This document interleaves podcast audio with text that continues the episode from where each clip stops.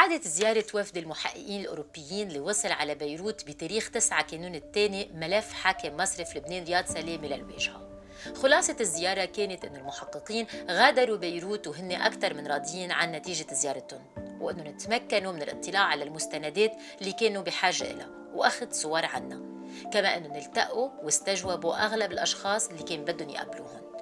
الزيارة ستستتبع بزيارة تانية تم تحديد موعدها بستة أذار ويتوقع أن يكون المشتبه بهم رياض سلامي وشقيقه رجا من بين الشخصيات اللي رح يلتقيها الوفد.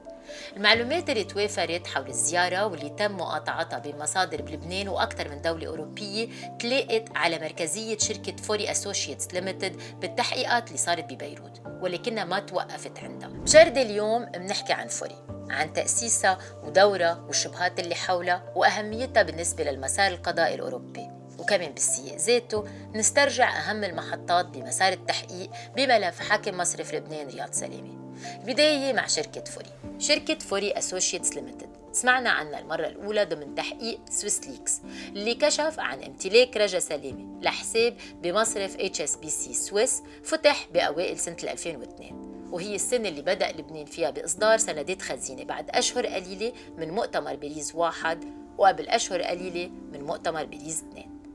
فوري ظهر اسمها مجددا ضمن التحقيق اللي نشره موقع درج بالتعاون مع مشروع ملاحقة الجريمة المنظمة والفساد العابر للحدود أو سي سي آر بي.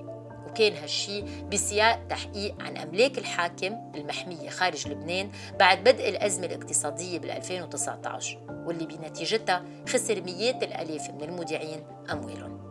ولكن الشبهات حول فوري والدور اللي لعبته على صعيد الاختلاس وتبييض الأموال ما ظهر بشكل كامل لحين تسريب طلب المساعد اللي ارسله مكتب النائب العام السويسري للقضاء اللبناني بتاريخ 19 كانون الثاني 2021 واللي كشف بشكل واضح وكامل التالي. الشركة تسجلت عام 2002 بجزر فيرجن البريطانية BVI. شركة مملوكة من رجا سلامة خي الحاكم وبتملك حسابات مصرفية ببنك HSBC Suisse. في حوالات مصرفية بقيمة 326 مليون دولار من مصرف لبنان لحسابات شركة فوري الحوالات عددها 310 وصارت بين العامين 2002 و2014 من أصل 326 مليون دولار في مليون في 207 مليون دولار رجعت على لبنان من خلال خمس حسابات مصرفية موجودة بخمس مصارف بلبنان. هي بنك عودة بنك مد بنك سردار بنك لبنان ومصر بنك الاعتماد اللبناني. كل التحويلات اللي للبنان حملت إشارة نفقات خاصة. طلب الادعاء السويسري كان نقطة البداية لإطلاق تحقيقات جنائية بملف رياض سلامة بعدد من الدول الأوروبية اللي وفقا للمعطيات المتوفرة جمدت أرصدة وأصول الحاكم. بعد سويسرا وعلى التوالي فرنسا بحزيران 2021 لوكسمبورغ بتشرين الثاني 2021 ليختنشتاين بنوفمبر 2021 ألمانيا بشباط 2022 وبعدين موناكو وبلجيكا. Eurojust بآذار 2022 أعلنت عن تجميد نحو 130 مليون دولار بفرنسا وبلجيكا ولوكسمبورغ وموناكو. الحسابات تابعة لأشخاص لم تعلن هويتهم. والأصول تضمنت عقارات بهامبورغ وميونخ بألمانيا قيمتها 35 مليون دولار. وعقارين بباريس قيمتهم 16 مليون دولار وحسابات مصرفية بموناكو قيمتهم 46 مليون دولار. الأوروجوست بحسب البيان الصادر عنها أعلنت عن التنسيق القائم بين الدول اللي عم تحقق بشبهة اختلاس 330 مليون دولار اللي أطلقتها سويسرا. من هون أهمية الشركة اللي بترتكز بشكل أساسي على نقطتين. أولا سهولة الاشتباه وحتى الادعاء. وثانيا والأهم بهي الحالة هو صلاحية القضاء الأوروبي للادعاء. خلينا نرجع للنص طلب المساعد السويسري اللي أطلق المسار القانوني بأوروبا.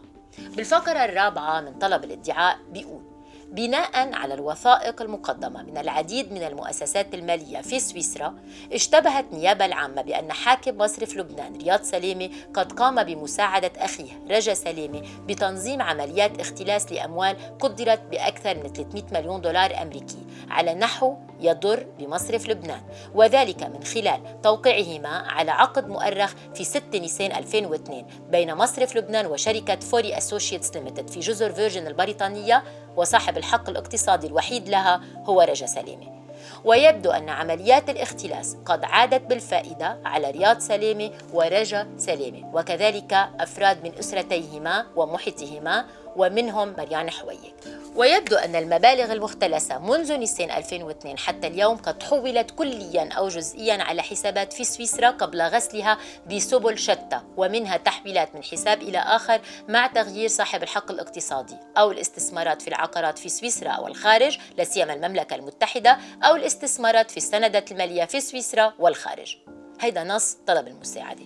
من تاريخ إرسال طلب المساعدة لليوم صارت كتير تطورات متعلقة بملف فوري. خلينا نلخصها قبل ما نعلق عليها. على الصعيد اللبناني في ضوء طلب المساعدة السويسري تم تعيين المحامي العام المالي جان طنوس للتحقيق اللي استمرت تحقيقاته بين نيسان 2021 وحزيران 2022 سلامة قدم إفادته لطنوس ب 5 آب 2021 وأقر فيها بأنه شركة فوري تلقت حوالات من مصرف لبنان وقال أنه الحوالات كانت عبارة عن عمولات لخدمات مالية متصلة بإدارة سندات الدين اللبنانية بالعملات الأجنبية. قامت فيها الشركة لصالح مصرف لبنان وفقا للعقد الموقع بين الطرفين بنيسان 2002 القاضي طنوس وبعد الاستماع لشهادات المسؤولين عن المصارف الخمسة اللي تحولت إلى مبلغ ال 207 مليون دولار طالب برفع السرية المصرفية عن حسابات رجا سلامة لكشف المستفيدين من هاي المبالغ. علما أن السرية المصرفية لا تنطبق على قضايا الإثراء غير المشروع. عدم تجاوب هيئة الرقابة على المصارف اللي بيرأسها سلامة دفع طنوس إلى مداهمة المصارف للحصول على المعلومات المتعلقة بحسابات رجا سلامة. يوم دخل رئيس الحكومة نجيب ميقاتي وهدد بالاستقالة أو بإقالة المدعي العام غسان عويدات إذا استمرت عملية المداهمة. واتهم القوى الأمنية المؤازرة لطنوس بأنه عملت اللي ما عملته إسرائيل. هيك كفت يد القاضي طنوس وبقيت سجلات هيئة المراقبة ومع مصير ال 207 مليون دولار محمية بالسرية المصرفية من جهة والتدخلات السياسية من جهة ثانية هيدا بلبنان. بس بأوروبا لا الاهتمام بفوري توقف ولا محاولة تحديد المستفيدين. ال 207 مليون دولار وقف إفادة سلامة أنه الأموال دفعت كعمولات ما قنعت المحققين الأوروبيين. هيدا على الأقل ما كشفته صحيفة الناشونال عبر نشر لتسريب لوثيقة بتحمل توقيع قاضي التحقيق الفرنسية أود بيغيزي. اللي هي بالمناسبة المدعي العام اللي لاحقت الرئيس الفرنسي نيكولا ساركوزي. قالت بيغيزي لا عمولات قد دفعت لتغطية أي نشاط حقيقي قامت به شركة فوري. والمستفيد الوحيد كان رياض سلامة ومقربون منه ومن دون علم مصرف لبنان. الأموال تم التعامل فيها عبر عمليات تكديس متتالية قام بها أشخاص مختلفون في دول مختلفة بهدف إخفاء مصدر الأموال وهو ما يوصف عمليات تبييض الأموال. تأكيد شبهة تبييض الأموال بما لا يحتمل الشك ضروري بالمعنى القانوني للانتقال من الاشتباه للادعاء. ومن هون الاهتمام الكبير اللي عم تعطيه اللي عم بيعطيه المحققين الأوروبيين لموضوع شركة فوري. ولكن قبل ما نفوت بتفاصيل لشو وصلت التحقيقات خلينا نوقف دقيقة عند المعطيات اللي كشفتها قضية شركة فوري. الحاكم والمقربين منه والمدافعين عنه بيقولوا إنه الأموال ال 326 مليون دولار كانت عمولات ناتجة عن عمليات بتعلق بإدارة سندات الخزينة. بس قبل ما نوصل لكل هاي التفاصيل ولكل الحكي التقني اللي المدافعين ببلشوا يحكوا عنه حتى نبطل نفهم شيء في نقطة كتير بسيطة. إذا كان مصرف لبنان بحاجة فعلا لشركة وسيطة ليش اختار شركة ما عندها رخصة؟ ليش اختار شركة أسست قبل أسابيع قليلة من إصدار السندات؟ ليش اختار شركة مقرها جزر فيرجن البريطانية اللي تعتبر من أهم الجنات الضريبية؟ والأهم من هيدا كله ليش وكيف اختار شركة بيملكها شقيق الحاكم؟ هاي كلها أسئلة أكثر من مشروعة وبتسبق الحكي عن المبالغ اللي تحولت وين صارت ومين استفاد منها وإذا كل هالشي مش شبهات اختلاس واستغلال سلطة وتضارب بالمصالح بالنسبة للقضاء المحلي فكيف فينا إذا نوصف هاي الشبهات. عكل لنرجع لهون. بحسب المعلومات المتوفرة إلنا واللي نشرناها بعد ما قطعناها من أكثر من مصدر.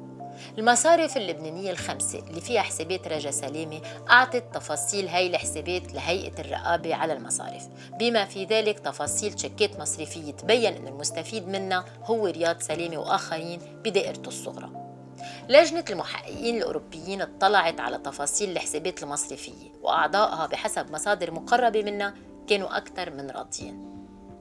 بالتالي نحن اليوم عنا تأكيد أن المحققين حصلوا على معلومات عن الحوالات اللي حصلت من حسابات رجا سلامة إلى حسابات أخرى.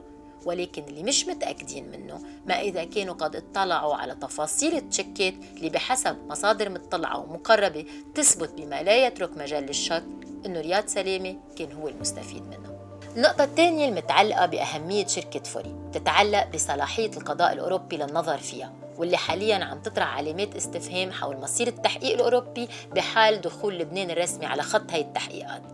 الدافع الأساسي وراء التحقيق الأوروبي هو الكشف عن عمليات تبييض أموال عبر مؤسسات أوروبية. وبالتالي استرداد الأموال اللي تم تجميدها واللي تقدر ب 200 مليون دولار. إذا أضفنا المبالغ المقدر وجودها بسويسرا لل 132 مليون دولار اللي قامت الأوروجوست بتجميدها بأذار 2022 وبما أنه لبنان الرسمي ما طالب بحقه بهي الأموال فهي رح تكون من صالح الدول المشاركة بالتحقيق.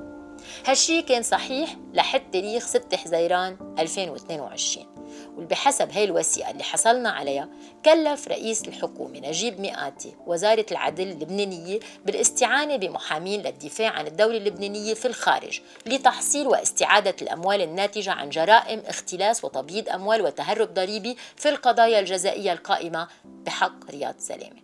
طبعا هاي الوثيقة اعتراف رسمي بخطورة وجدية التهم اللي مشتبه فيها رياض سلامة وهالشي بيطرح علامات استفهام كتير كبيرة عن قرار إبقاء الحاكم بمنصبه على الرغم من خطورة الشبهات اللي عم تحوم حوله. هالشي مش تفصيل لأنه الحاكم المشتبه به بعمليات تبييض أموال خطير واختلاس وإثراء غير مشروع بعده لليوم المسؤول الأول عن السياسة النقدية بلبنان.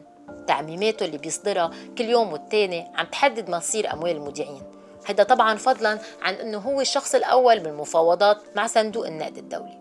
يعني ببساطة الشخص المشتبه به باختلاس 330 مليون دولار من أموال مصرف لبنان حولها لحسابات أخوه اللي رجع له إياها بتشيكات مصرفية عم بيفاوض صندوق النقد على الخطة الإصلاحية. ومش بس هيك عم ينعمل قانون لتبرير التمديد له بمنصبه. هاي مش وجهة نظر هاي حقائق توصل إلى القضاء الأوروبي بسبع دول. واعترفت الحكومة اللبنانية بجديتها. صحيح أنه المتهم بريء إلى أن تثبت تهمته بس المشتبه به ما بينترك بمسرح الجريمة وبينعطى كل الأسلحة وكل القدرات حتى يخفي أثار جريمته ويحضر لجريمته الثانية عكل بنرجع على مصير التحقيق. بعض المصادر الحقوقية عبرت عن مخاوف على مصير التحقيق الأوروبي بحال التعجيل بالملف بالداخل اللبناني. بمعنى آخر الأموال والأصول اللي تم تجميدها واللي تجاوزت قيمتها 200 مليون دولار رح تصادرها الحكومات الأوروبية. إلا في حال تم تثبيت جهة أخرى متضررة. بهالمعنى مطالبة لبنان باستعادة الأموال بحسب مراسلة رئيس الحكومة نجيب مئاتي بحزيران الماضي حتى وإن كان يعترف بخطورة الشبهات الموجهة لرياض سلامة فهي عبر طلب استرجاع الأموال إلى لبنان ممكن تشكل عائق أمام متابعة التحقيق بأوروبا. هالشي مبني على افتراض حق الدولة اللبنانية بمتابعة القضية بما أن المتضرر الأول وبذلك ما في داعي لمتابعتها بأوروبا. هاي الاعتبارات على جديتها تقاطعت مصادر أوروبية على التقليل من أهميتها على الأقل ببعض البلدان لأنه هون فرق بين القوانين هو اللي بيحدد بسويسرا مثلا هالشي ممكن يكون صحيح وفقا للقانون السويسري ولكن بألمانيا وبفرنسا الوضع مختلف. المصادر الحقوقية بتأكد أنه كون مصدر الأموال المختلسة هو لبنان وبالتالي لبنان هو المتضرر الأول لا يعني أنه لبنان هو المتضرر الوحيد. بمعنى أنه القانون الألماني مثلا بيعتبر استخدام أموال مبيضة لشراء عقارات بألمانيا جرم حتى لو كانت عملية التبييض حصلت بدول أخرى. وهيك حتى لو ثبت حق لبنان باستعادة جزء من قيمة الأموال المحجوزة فهناك جزء آخر سيكون من حق ألمانيا استعادتها.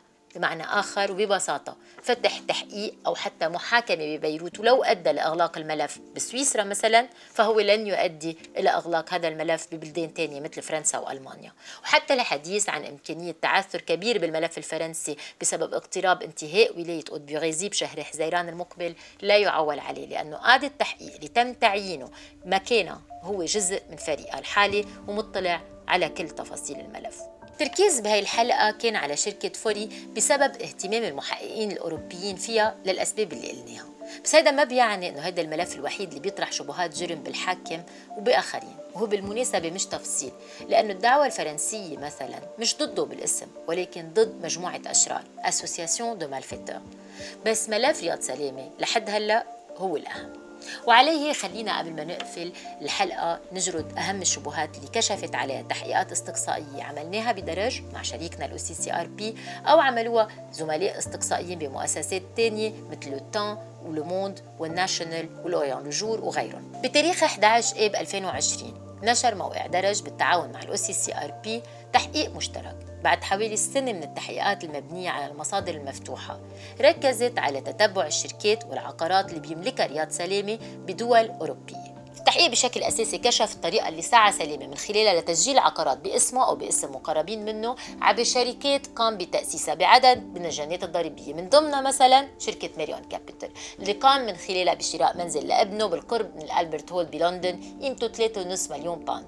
دفعت نقدا. الشركة تم إغلاقها بعد نقل ملكية البيت منها لنادي سلامة ابن رياض سلامة بسياق الكشف عن الشركات اللي بيملكها رياض سلامة التحقيق كشف للمرة الأولى عن شركات مثل Crossland و Crossbridge وهي شركات بين بوقت لاحق أنها لعبت أدوار مشبوهة.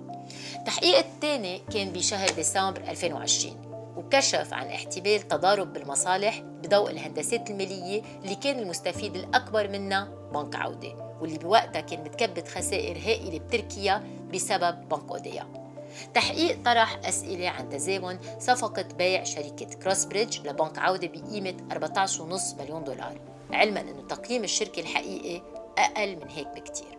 أما شركة Crossland فرجع اسمها للواجهة وبشكل كبير بعد نشر تسريب طلب المساعدة اللي تقدمت فيه ليختنشتاين للقضاء اللبناني واللي كنا حصلنا عليه ونشرناه بدرج واللي طلبت من خلاله من السلطات اللبنانية معلومات عن تحويل كمان بقيمة 14 مليون دولار حولها طه ميقاتي شقيق رئيس الحكومة نجيب ميقاتي إلى شركة Crossland. بتاريخ 18 آذار 2022 نشرت صحيفة Le Temps سويسرية تحقيق كشف عن شراء رياض سلامة ثلاث شقق لصديقته والدة ابنته آنا كوساكوفا بالسازيام أغونديسمون ببيديز وتبين أنه هاي الشقة تم تأجيرها لصالح مصرف لبنان. القضاء الفرنسي بوقت لاحق حقق مع أنا كوسوكوفا وهي اعترفت أنه الأموال لرياض سلامة. بتاريخ 13 أيار 22 نشر درج تحقيق لل OCCRP كشف إنه شريك رياض سلامه مروان خير الدين قام بتحويل مبلغ 6.5 مليون دولار لنادي سلامه بوقت كان ال capital control بلش بلبنان بطريقة غير شرعية وغير رسمية. وبتاريخ 3 أكتوبر 2021 وهالمره ضمن سياق تحقيق بندورا بالتعاون مع ال ICIJ كشف موقع درج تفاصيل إضافية لشركة فوري ومعلومات عن شركتين جدد هن امانيور وتوسكانا. أمانيور عندها أهمية خاصة لأنه بيظهر فيها اسم رياض سلامة على سجلاتها بصفته المدير العام على الرغم من أنها تأسست سنة 2007 يعني بعد 13 سنة من تسلمه مهمة الحكمية وهيدا خرق واضح لقانون النقد والتسليف اللي بيمنع الحاكم أنه يكون عنده أي دور إداري بأي شركة. هاي كانت جردة سريعة وهيدي مش كل التفاصيل. هاي بعض المحطات المهمة اللي تم الكشف عنها خلال سنتين من الشغل الصحفي اللي استتبع بشغل حقوقي بلبنان وبرات لبنان. أوصل أوصلنا للمرحلة اللي نحن فيها. بعد المصادر الأوروبية كلها ثقة أنه المسار القضائي بأوروبا مش رح يوقف وبتحكي بثقة هائلة أنه رياض سلامي سوف يحاكم في أوروبا وأنه يمكن ما يحضر وتكون المحاكمة غيابية ولكن بيجزموا أنه المحاكمة آتية لا محالة. هالشي بينبع من ثقة حقيقية باستقلالية القضاء. نحن بنفقدها بلبنان ويمكن معنا حق. نحن معودين إنه الحسابات السياسية والاقتصادية عم تكون دائما أهم من الحسابات القضائية وتحقيق العدالة. فينا نسأل حالنا كيف بده القضاء الفرنسي؟ يحاكم رياض سلامه وهو عنده مشاريع بتبلش مع توتال وما بتخلص مع سي إم آ سي جي إم. وهو بحاجة ليمررها لرئيس الحكومة نجيب ميقاتي المدافع الأول عن رياض سلامه الجواب اللي بنسمعه إنه القضاء مستقل وحتى رئيس الدولة بفرنسا ما بيقدر يأثر على قراراته. فينا ما نصدق هالشي. بس ما فينا ما نغار من الناس اللي بيصدقوا. ونطمح إنه شي يوم نحن كمان يكون عنا قضاء مستقل وعنا محاسبة. هالشي تيصير بدنا نشتغل عليه وبدنا نصدق إنه مش بس ممكن كمان ضروري يصير.